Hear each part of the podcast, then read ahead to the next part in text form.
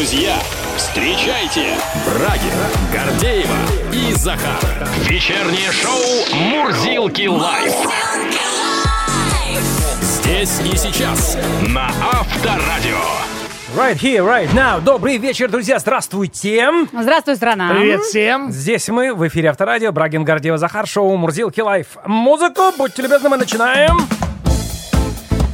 Коллеги, Началось. начните с чего-нибудь, потому что я не могу. Кроме ЕГЭ у меня других тем в Давай, данный момент нет, ты жизни должен, ты нет. должен простите. высказаться, ты должен, вы, Ты ты должен выплеснуть все то, что накипело, потому что, ну, действительно, это касается, во-первых, сейчас огромного количества людей в нашей стране, не только тебя. Ну и, кстати говоря, расскажи действительно, что школьники и их родители не должны бояться подавать апелляции на Абсолютно. тот или другой Абсолютно. предмет, потому что а, вот эта вот э, машина, да, бездушная, она считает, что решать можно только таким способом, а если решено совершенно другим, но самое главное, найден правильный ответ, то это неверно, что в Ну, корне вот является Захар практически, аргу- да, аргументом для противников ЕГЭ.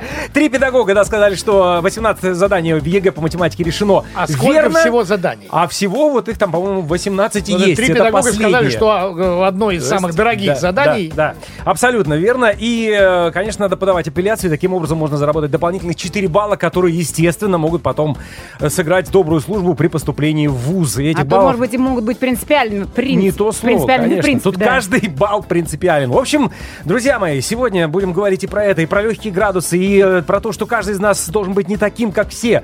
Что такси, такси, так сильно мы любим математику. Да, Друзья мои, да. вы понимаете, на какие песни я намекаю. Главное, какой исполнительница именно она. Юлиана Караулова сегодня будет у нас в эфире с живым концертом в часе с 8 до 9. Это такая краткая программа сразу на перспективу. Ну, Да. все рассказали, что там. Давайте начнем. Вечернее шоу Мы тоже, знаете, цепляемся за каждую новость, никому не отдаем, чтобы рассказать вам все самое интересное, все самое вкусное. Итак, Росстат, наконец, посчитал, сколько России, в России россиян. Не прошло и полгода, как говорится. Итак, 1 октября 2021 года в России жило 147 миллионов 261 тысяча человек. Точную цифру в ведомстве не называют, говорят, что, возможно, она немного изменится, да, я уверен просто в этом. Если сравнить с тем, что было в 2010 году, прирост есть более чем на 2 миллиона человек. Более того, рост числа жителей России произошел не за счет рождаемости, тут нам похвалиться нечем.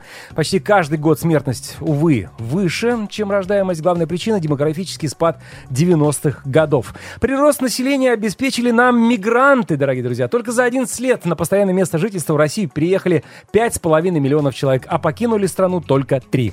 Ну и россияне продолжают перебираться в города. Вот такая статистика. Сельские местности пустеют, а мегаполисы разрастаются. Так, если в 2010 было всего 12 городов-миллионников, то сейчас их уже 16. В общем, нас стало больше, и жить мы стали плотнее. И все больше в городе. Да? Но это действительно так. И, кстати говоря, в городах в основном продаются подержанные машины. И вот продажа таких автомобилей становится основой авторынка сегодняшней России. На нем множество, множатся попытки мошенничества. Около половины представленных на онлайн-агрегаторах э, авто с пробегом имеют признаки занижения цифр одометра. То есть банально скручиваются пробеги. Как в старые Да, недобрые, Недобрые времена. времена. Автомобильные порталы, причем дают разные цифры. Вот, в частности, портал Дром сообщает, что около 65% машин на вторичном рынке имеет признаки скрутки пробега. Сегодня будем об этом говорить. Самое главное, говорить о том, как именно а, определить это при покупке автомобиля. Еще одна тема. Депутат Госдумы Бурляев предложил ввести в школах уроки трезвости, а в вузах собриологию, науку об отрезвлении общества. Россия может представить миру новую модель здорового общества, считает Николай Бурляев. Он же предлагает в 2023 году провести в России год трезвости. Многие в Госдуме поддерживают инициативу, но и скептических оценок достаточно. Эксперты вспоминают проваленные антиалкогольные кампании в нашей стране и указывают на то, что собриология – это, по сути, лженаука. Да и вообще непонятно, кто будет ее преподавать и как, самое главное, ее будут воспринимать молодые люди. Ну нельзя с 1 января начинать 23 год трезвости. Надо числа с 10 хотя бы. Потому что все равно Потому что провалится. на работу выходим. Провалится История провалится, да, инициатива на местах. В общем, вопросы у нас к вам следующие. Когда вы сами попробовали алкоголь? Где и как это было? В каком возрасте, интересно? И как воспитываете своего ребенка в этом плане? А, Друзья, пишите плюс 7 915 459 20 20. Это единый номер WhatsApp, Viber, SMS и Telegram. На Авторадио. Как мы уже заявили в самом начале программы, депутат, первый заместитель председателя Комитета Государственной Думы по развитию гражданского общества Николай Бурляев предложил объявить 2023 год э, в России годом трезвости, а также ввести в школах уроки трезвости, а в вузах предмет собриологии, науки об отрезвлении, о здоровом образе жизни. Николай Бурляев, депутат, а также советский российский актер, режиссер, народный артист России у нас на связи. Продолжаем разговор с автором инициативы. Николай Петрович, добрый вечер. Добрый вечер. Здравствуйте. Рада- Да, очень рада, что вы у нас появились. Николай Петрович, что, по-вашему, может дать стране и ее гражданам объявление следующего года годом трезвости? Россия, нажми на, на тормоза. Мы уже дошли до того края бездны, э, перед которым нужно одуматься всем нам, приученным э, к тому, что питье это, это нормально, а Международная организация здравоохранения 50 лет тому назад признала алкоголь наркотиком и ядом. Ну, если яд, его надо продавать по рецептам в, в аптеках. Поэтому пора по-серьезному государству задуматься, если они правда думают о народосбережении, а это часть на- нашей доктрины национальной безопасности. Но какое сбережение, когда цифры показывают иную картину? А Подождите, Николай Петрович, вот до цифр пока дойдем. Вот вы, на самом деле вы видите реальную силу в таких вот проектах. Вот сейчас, напомню, идет год народного искусства и нематериального культурного наследия. Разве какие-то серьезные сдвиги в данной сфере несет за собой навешивание ярлыка на 2022 год? Вам не кажется вообще, что зачастую подобные проекты, вот назвать год э, или обозначить его какой-то целью, оказываются красивой вывеской, но по сути формальностью? Возможно, то, что я, я предложил, снова станет утопией, и я попаду в разряд тех, кто нет столь угодно пьющим людям. Но пора, понимаете, потому что мы вымираем. А Мы, Россия, в двадцатке самых пьяных стран мира. И алкоголь, он выкашивает наше население со страшной силой. Вот сейчас вот за три часа мы не досчитаемся до трех тысяч сограждан. Это целая дивизия. Так что пора принимать меры комплексно, не пугая, потихонечку, постепенно. Алло. Да-да. Ага, вот уроки трезвости в школах, которые вы э, предлагаете, как вы себе это представляете в идеале? Вы знаете, я предложил, а уже как это будет все в реальности, нужно над этим думать. Но а поскольку я занимаюсь этим вопросом около 50 лет и был одним из первых с академиком Угловым, кто забили тревогу 50 лет тому назад, мы собрали за, за это время по всей России огромную армию специалистов, которые могут приходить в школы, вузы и рассказывать. Допустим, это будут даже не, так сказать, уроки, полные уроки, чтобы не перегружать этой проблемой, а какая-то часть урока. А скажите, пожалуйста, Николай Петрович, вы говорите, собрали специалистов. Кто эти люди? Как они смогут преподавать? Кто может детей по-настоящему увлечь темой трезвости? Вы знаете, увлечь-то могут лишь те, кто сердцем понимает опасность проблемы, те, кто знает цифры, и те, кто знает, что с этим нужно делать. А такие люди у нас есть. Но э, кто они по специальности? Педагоги, э, врачи, Психологи. психологи, кто это? Люди самых разных специальностей. Там и медики, доктора наук, и кандидаты наук, там и психологи, учителя, деятели культуры. Но смотрите, Николай Петрович, ведь в обществе полного отрицания алкоголя как такового нет. Нет практической культуры безалкогольного застолья. И есть ощущение, что уроки в такой среде, ну, будут скорее для галочки. Вы знаете, когда я прекратил потребление алкоголя, глядя, как уходят из жизни один за другим мои талантливейшие друзья, и Владимир Высоцкий, Олег Даль, и и многие-многие другие, то я задумался, а кто же будет работать-то, если мы все привязаны и приученные к алкоголю, а нам и с экрана говорили, я помню в детстве фильм Богдан Хмельницкий, где поп Гаврила, которого играет прекрасный артист Жаров, идет сквозь строй и говорит, ты пьющий, э, ты, ты, ты православный, так точно, ваше высокородие. Горилку бьешь, так точно, ваше. Молодец. И нам это внушали с детства, что всегда люди русские пили водку, но это ложь. До Петра Первого не знала Россия, что такое водка. Но открылись границы, приехали к нам иноземцы, и пошло, поехало. Ну, никто не спорит, что это замечательно, вот вводить такие дисциплины, но, а, опять же, если это для вузов, та самая наука сабриология, как мы ее называем, да, как вот найти доверие, понимание у студентов, убедить их в том, что эта дисциплина нужна, она действительно стоит того, чтобы ходить на пары по сабриологии?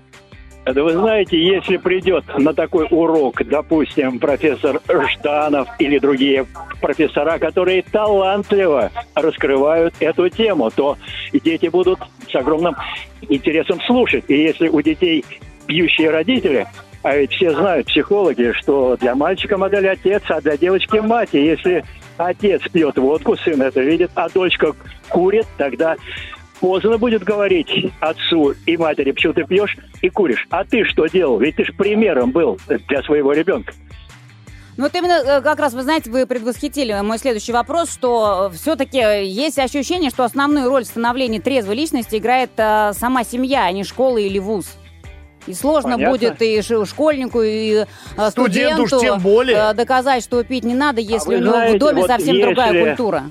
Понятно, в доме другая культура или антикультура, но если расскажут мальчику, а знаешь, что от рюмки водки лопается сотня сосудов, и что алкоголь потом выходит из организма 21 день, он, он придет, увидит папу, скажет, папа, ты что, хочешь 21 день избавляться от этого? У тебя сейчас лопнут сосуды. Уже дети будут объяс- объяснять пьющим родителям. Я вас понимаю, да, Николай Петрович, спасибо вам большое. Насколько вас поддержали коллеги в Госдуме? Вы знаете, очень многие подошли, и руководители комитетов самых разных по, так сказать, обороне, по образованию и так далее, и благодарили за то, что я поднял эту кровоточащую тему.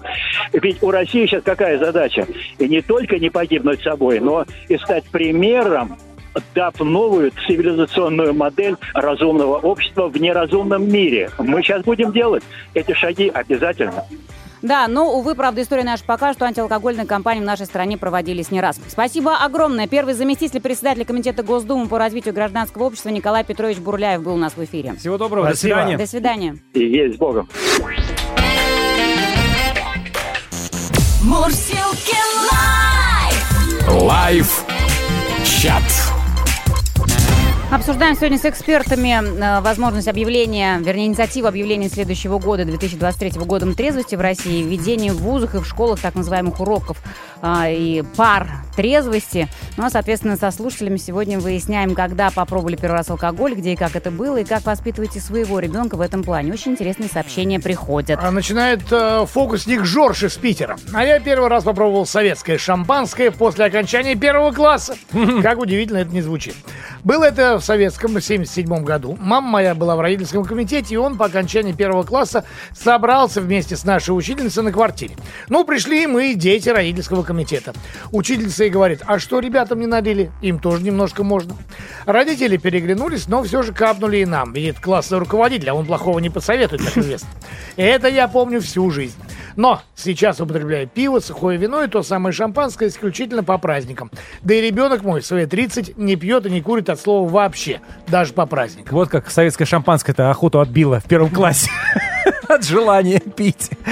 Дальше Ольга продолжает. Попробовала в 13 лет. Мы всей семьей на Новый год писали желание на бумажке и тоже пили шампанское. А потом в 4 утра я проснулась и поняла, что проспала весь салют и весь Новый год. Сейчас мне 34, я вообще не пью, ну, вероятно, чтобы не проспать. Новый да. год. У меня трое детей, я им всегда говорю, что алкоголь это вред для организма. Человек меняется очень сильно в плохую сторону после употребления. Ну зачем же так, Оль, категорически? Мне вообще кажется, вот это вот все, когда вот сухие законы объявляются, когда вот так вот категорически нет, все, следующий год объявляется годом трезвости, ну, не, ну невозможно это. Ну, может быть, не в этой стране, не знаю, может быть, какой-то другой. Нет, безусловно, что-то делать надо, потому что есть, конечно, и очень Согласен. пугающая статистика. Есть реальные проблемы со ну, может быть, все-таки людьми. просто культуру как-то прививать, да, обществу, Так, что... да, это я с тобой Ну, согласна, но это... Ну, категорически запрещать все равно, это ни к чему Ни к хорошему не хорошему никогда не приводит. Я Евгений. Вино я попробовал первый раз в 17 лет с друзьями на дискотеке, а водку в 23 года на своей свадьбе. В 23, представляете? Первый раз водку попробовал На человек. свадьбе. На Да, свадьбе. на своей. своей. Я впервые ви- выпил алкогольное пиво в 13 лет, пишет Александр. Если мои ровесники и дальше пили пиво, джин или что покрепче, то я как-то избегал пьющей компании на школьных дискотеках. И даже сейчас, спустя 20 лет после выпуска класса, узнал, что двое спи- э, спились под гнетом зеленого змея. Так что жизнь дороже, чем бутылка и компания. Это точно. Сергей, добрый вечер. Первый раз попробовал алкоголь на охоте с друзьями отца в 14 лет и навсегда запомнил слова друга семьи.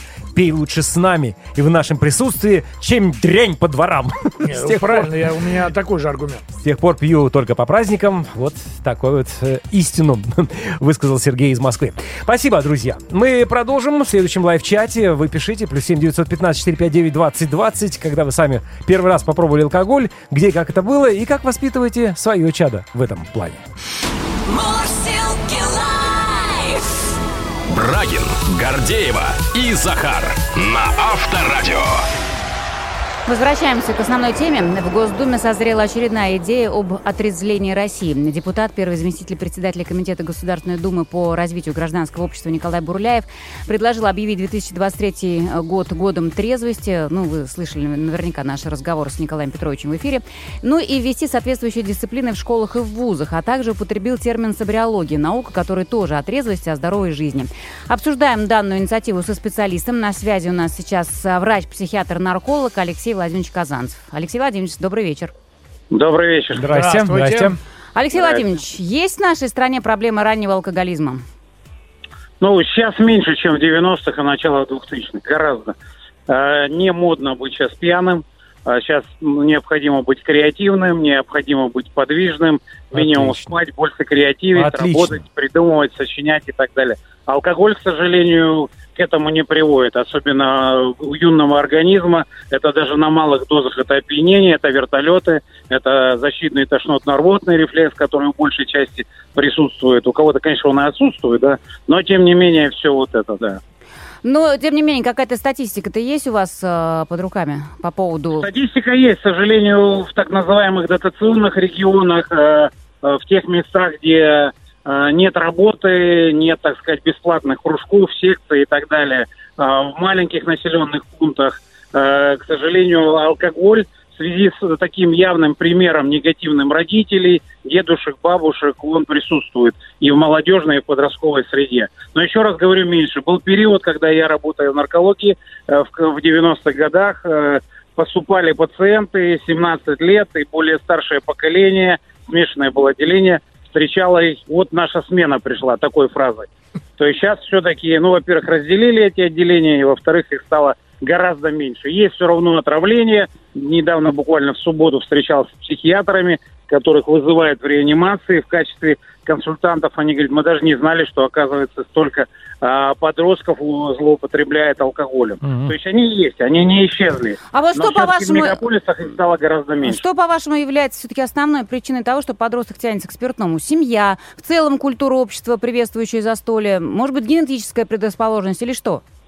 Все в совокупности, то, что вы перечислили. И генетическая предрасположенность, она именно предрасположенность. Не знает, что если родители злоупотребляли или дедушки, бабушки, обязательно будет зависимым от алкоголя. Абсолютно не, ра- неравнозначно. Но предрасположенность, если такая есть, лучше, конечно, с алкоголем вообще не пытаться начинать дружбу. Заканчиваться может очень плачевно. Семья в первую очередь. Э, Дети наши смотрят на нас. И какой мы пример даем, и если мы говорим это плохо, а сами это делаем, то, к сожалению, ну не удивляйтесь. Не работает Что такая может- история. Не работает абсолютно, вы же знаете, в любых ситуациях, в любых, даже просто чисто в поведенческих, в этических, нравственных каких-то, да, если ты этот по- поступок совершаешь, потом не удивляйся, что через какое-то время дитё тебя переплюнет, да, когда ты уже будешь Да, в да, определенном возрасте. Это, это все вместе. Пример И нет социальной рекламы, понимаете. Вот он говорит уроки трезвости и здоровья, да. Э, Что такое уроки трезвости и здоровья? Был мой период, мне вот через несколько дней, там 54 года будет, был, да, я слышал, эти лекции ходили на кассетах, я помню, директор школы, да, я там наслушался про детей уродов, я впечатлительный был молодой человек, так сказать. Я сам вещал потом, будучи секретарем комсомольской организации. Поэтому пошел в наркологи, да? не, пошел по-другому, да. Вот, по-другому. Ну, могу так сказать, что кого-то это впечатляет, да, особенно впечатлительных. э, Не было у меня пьянства в семье, так сказать, да, и была культура какая-то определенная. Не при мне все это проходило. Э, для меня, да, это впечатлило на какой-то определенный промежуток времени моей жизни. Ну вот, Вот. Алексей Но сейчас это не пройдет. И я сейчас, подождите, договорю. Хорошо. Социальная реклама должна быть. И реклама не такая, что пить вредно, да, или как на пачках что-то нарисовали. А вы покажите белую горячку не в виде пелочки, которая скачет на Первом канале каждый Новый год, весело, да, а в виде конкретно, что человек э, ощущает, что он видит. Киньте это побольше в YouTube, там, покажите последствия, с- слабоумие и так далее. А то они это же не показывают все. Только белочка скачет веселая, и дети думают, ну и что это белочка? Когда она меня посетит, неизвестно. А скажите, а в вузах есть смысл вводить дисциплину собриологии, наука об отрезвлении общества? Студент, по сути, вопрос. студент, по сути, уже сформировавшаяся личность, нет? Да, спасибо за вопрос. Объясню почему. СОБР это абстинент на самом деле, да, если вы э, забьете там, так сказать, э, ну сейчас уже в запрещенных социальных сетях, да, то увидите прекрасно, что СОБР это абстиненты. То есть это те люди, которые нах- находятся в зависимости, но на данный момент они находятся в чистоте. То есть они абсолютно ничего не употребляют, но, к сожалению, зависимость с ними на всю оставшуюся жизнь. У кого-то она перекрестная. Вот это и есть СОБР. Это абстинент.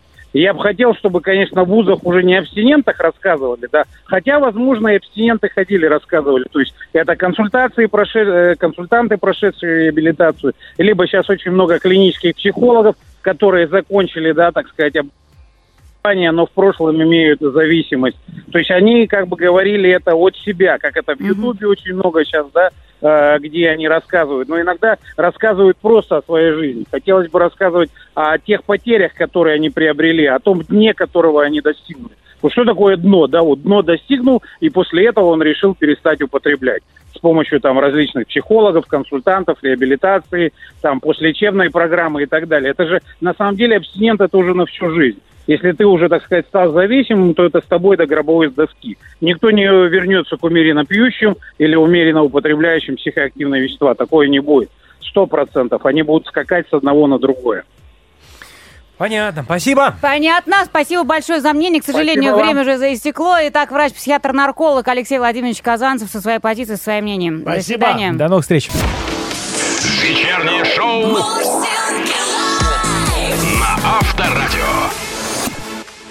Итак, друзья, продолжаем разговор и на этот раз поговорим об автомобилях. Дело в том, что продажа подержанных машин становится просто основой авторынка а в сегодняшней России, но и на нем, как следствие этого, множество попытки мошенничества.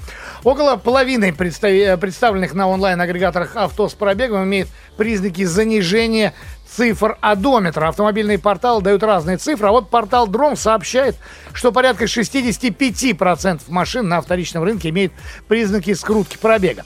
Как же это можно определить? И вот с этим вопросом мы обращаемся к директору по развитию автомобильного портала Дром Антону Серкову. Антон, здравствуйте.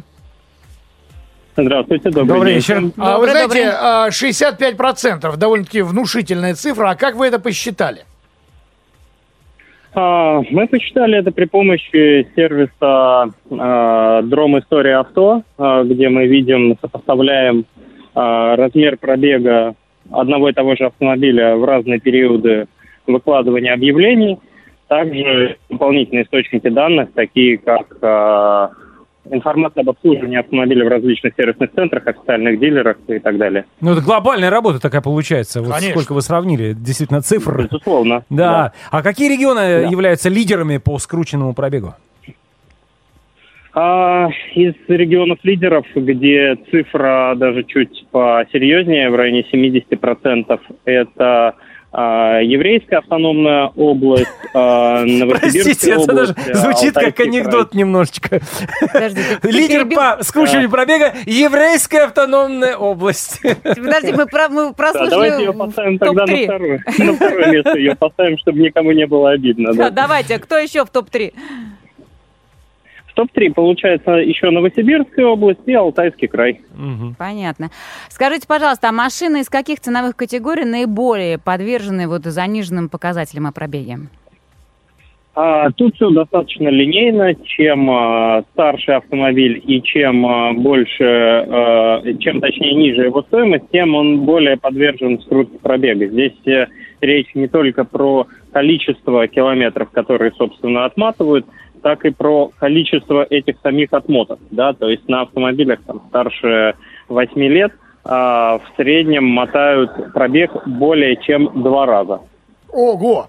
Ну вот вы уже в начале нашей беседы сказали, по каким признакам лично а, ваш портал Дром а, определял а, то, что есть определенные скрутки пробега. А вот а, для обычного покупателя есть ли какие-то признаки, которые выдадут неверные данные одометра? И самое главное, как покупатель может это понять без заезда на специализированное СТО?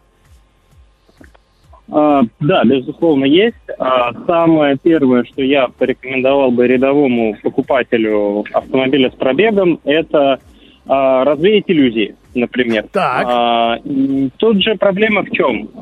Рынок автомобилей пробег, с пробегом это на то и рынок, то что там есть покупатель и есть продавец. Если покупатель не готов купить автомобиль с пробегом 200 тысяч, он купит тот же самый автомобиль с пробегом 100 тысяч. А, Поэтому первое, что нужно понимать, что средний автомобиль, а, средний по России автомобиль проезжает в год примерно 15 тысяч километров. А, Поэтому вот умножайте на возраст и смотрите, где с большей долей вероятности, естественно, это не гарантия, да, а, пробег близок к реальности или далек от реальности. Естественно, в разных сегментах автомобилей по-разному. Например, там какие-нибудь ходовые модели, кроссоверы, да, там какие-то седаны и тем более универсалы, они проезжают больше. Спортивные автомобили, эксклюзивные, очень дорогие, они проезжают меньше. И на них, э, кстати, в частности, и мотают пробег меньше, как на более дорогих автомобилях. А, Но в остальном есть глаза, всегда их используйте.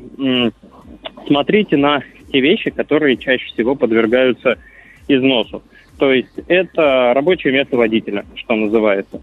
Сиденье, э, руль, э, ручки, подлокотники, педали. Э, Это не всегда меняется при скрутке пробега при дальнейшей перепродаже. Э, Это может перекрашиваться, перешиваться и так далее. Но тут э, важно общие как бы факторы сверять и смотреть, если руль условно новый, а сиденье потертое, то ну, это повод задуматься, да, или наоборот. Ну, естественно, следует обращаться к э, профессионалам, в этом нет ничего зазорного, э, их работа стоит денег, но она того стоит, если вы заинтересованы в том, чтобы купить автомобиль с более-менее честным пробегом. А, И, ну, естественно, пользоваться отчетами по истории автомобилей, они м, при своей минимальной стоимости относительно стоимости автомобиля позволят сильно сэкономить в дальнейшем, если вы выявите, что автомобиль скручен. Вы сможете или торговать его, или избежать вообще его, отказаться от покупки и избежать каких-то незапланированных трат. Антон, ну согласитесь, это ведь подсудное дело, по сути, да, когда человек обманывает при продаже. Хорошо, частник, окей, да, мой товар, там, что хочу, то и делаю, казалось бы. Хочу кручу, Да, хочу не кручу. Но я столкнулся с тем, что и официальный дилер, купив у меня автомобиль, совершенно спокойно на моем автомобиле скрутил пробег и втюхал его другому покупателю, который мне потом позвонил. Вот так, вот здесь эта ситуация, это же можно, в конце концов, действительно нас в суд подать на салон или нет?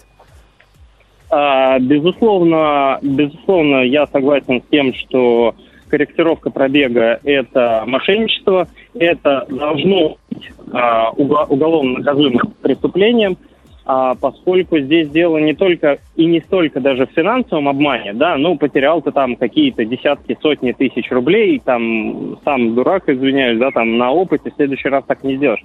Вопрос безопасности. Потому что человек, покупая автомобиль с условным пробегом 100 тысяч, а в реальности там 250, да, а именно 150 тысяч пробега – это средний размер, на который корректирует одометр на автомобилях старше 8 лет. Так вот, э, человек подвергает себя риску, он обслуживает Конечно. автомобиль так, как будто он Как проехал будто он сотню, а новее. проехал Естественно, естественно, да. Те же ремни Конечно, там и так далее. конечно. И УЗУ Мгм. требуют ремонта, замены, а ну, человек просто этого не знает, он думает, что еще рано. И, ну, естественно, это влияет на безопасность не в лучшую сторону. Ну и по поводу Многие электронных... машины имеют электронное табло, и их тоже скручивают? А, Безусловно, скручивают, да. Это же не аудиокассета, которую на ручку надел, покрутил в обратную сторону. Э, Да, естественно, все скручивают, просто разные марки, модели, какие-то проще поддаются корректировке, какие-то сложнее. А обычный среднестатистический покупатель не всегда может это определить, но проблем здесь абсолютно никаких нету. Все мотается сожалению. Если кто-то один сделал, то другой завсегда скрутить сможет. Скрутить сможет, да, точно. Спасибо вам огромное за разъяснение. Будем иметь это все в виду, и я уверен, что многие наши слушатели Спасибо сейчас а, прислушаются к вашим рекомендациям. Директор по развитию Будьте автомобильного портала Дром Антон Серков был у нас на связи. До свидания. На Авторадио. Еще одна тема касается автомобилей. При продолжающемся дефиците новых автомобилей и взлетевших ценах на новые подержанные машины, японские авто выглядят весьма привлекательными. Ну и как следствие этого в России взлетел спрос на БУ машины из Японии с правым расположением руля. Вот есть ли подводные камни у машины страны восходящего солнца и какова технология покупки таких автомобилей, мы задаем этот вопрос вице-президенту Национального автомобильного союза Яну Хайцеру. Ян, приветствуем. Добрый Да, вечер. привет, привет, Ян. Да, Ну что же, вплоть до середины 2000-х ежегодно в России ввозилось порядка полумиллиона праворулик. Что же заставило наших сограждан приостановить массовые закупки японок? Ну, во-первых, э, большое количество появилось большое количество машин леворуких. Рынок все-таки наполнился, и в общем и в целом бесконечно угрожали, что вот-вот наступит э, ввоз праворуких автомобилей. Ну, соответственно, г- глобально на это не отреагировал Дальний Восток, потому что ему привычнее пользоваться праворукой машиной, Япония рядом. В общем, стоит это недорого. А в центр России и в другие ее части машин стало вот праворуких, ну, гораздо меньше, ибо, ну, действительно гораздо комфортнее ездить на новом леворуком автомобиле, хоть он стоит немножечко дороже, но он новый, гарантийный. И, главное, мы правильное место занимаем в ряду, по которому движемся в нужном нам направлении. Ну да, но сейчас немножко другие времена наступили. Вот насколько выгоднее сейчас покупать подержанную японку? Ну, все очень относительно. Дело в том, что э, в первую, значит, э, в первую очередь, во-первых, для многих автомобили в принципе стали недоступны. А вот э, японский автомобиль снова стал э, востребованным, потому что цена его достаточно низкая. На вторичном рынке сильно подержанные машины стоят очень недорого. Возятся они э, такими огромными партиями, много компаний, которые этим занимаются. И вот Ну, то есть Всё, все-таки повторюсь, возятся, да, Ян? То есть возможность есть, везут да, японцы. возятся, возятся все лаборатории, которые выдают из БГТС, пооткрывали там свои филиалы, их там, по-моему, порядка 15 штук, ну, может быть, даже гораздо больше, чем в Москве. Поэтому индустрия работает, машины везутся. Еще раз повторю, что машины стоят недорого. Но почем? А, По цене новые гранты? без, да, без удобств? Да, да да- да гораздо дешевле. Да? Они могут начинаться там от полутора тысяч долларов за, за автомобиль, в зависимости от года выпуска и его назначения. Понятно, что там какой-нибудь даже уже неплохой, достаточно крепкий автомобиль э, может стоить там 10-12 тысяч долларов, а это э, цена новой Ланды Гранта. Только эта машина будет безопаснее, ну, с точки зрения оснащения многочисленными средствами безопасности, тракшн, АБС, подушка безопасности, конечно, автоматическая коробка передач, к чему уже привыкли новые,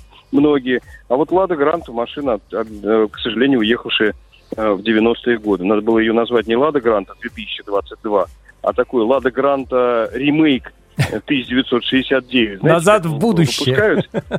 Да-да-да, выпускают, одежные всякие фирмы выпускают э, всякие маечки и прочее с годом выпуска, видимо, его владельца. Так и здесь надо было э, сделать. Ян, вот пару А, десятков... Да, прошу прощения. Ничего страшного. Праворукая машина достаточно надежна. Машины, машины делаются хорошо, крепко. Но надо понимать, что у японцев тоже на внутреннем рынке очень много, ну, максимально примитивных автомобилей. Когда я говорю максимально примитивный, я опять, э, это со всеми, э, со всеми э, опциями по безопасности, включая еще, что у многих машин, кстати, есть полный привод, но они просто не очень комфортные, часто они просто маленькие. Но это не страшит людей, потому что действительно цена низкая, они очень доступны. Мгм. Ну, в принципе, это и является а, главным при, Залогом при успеха. выборе автомобиля сегодня. Спасибо огромное. Вице-президент Национального автомобильного союза Ян Хайцер был у нас на связи. Всего доброго, до свидания. Счастливо. Счастливо. Вечернее шоу на Авторадио.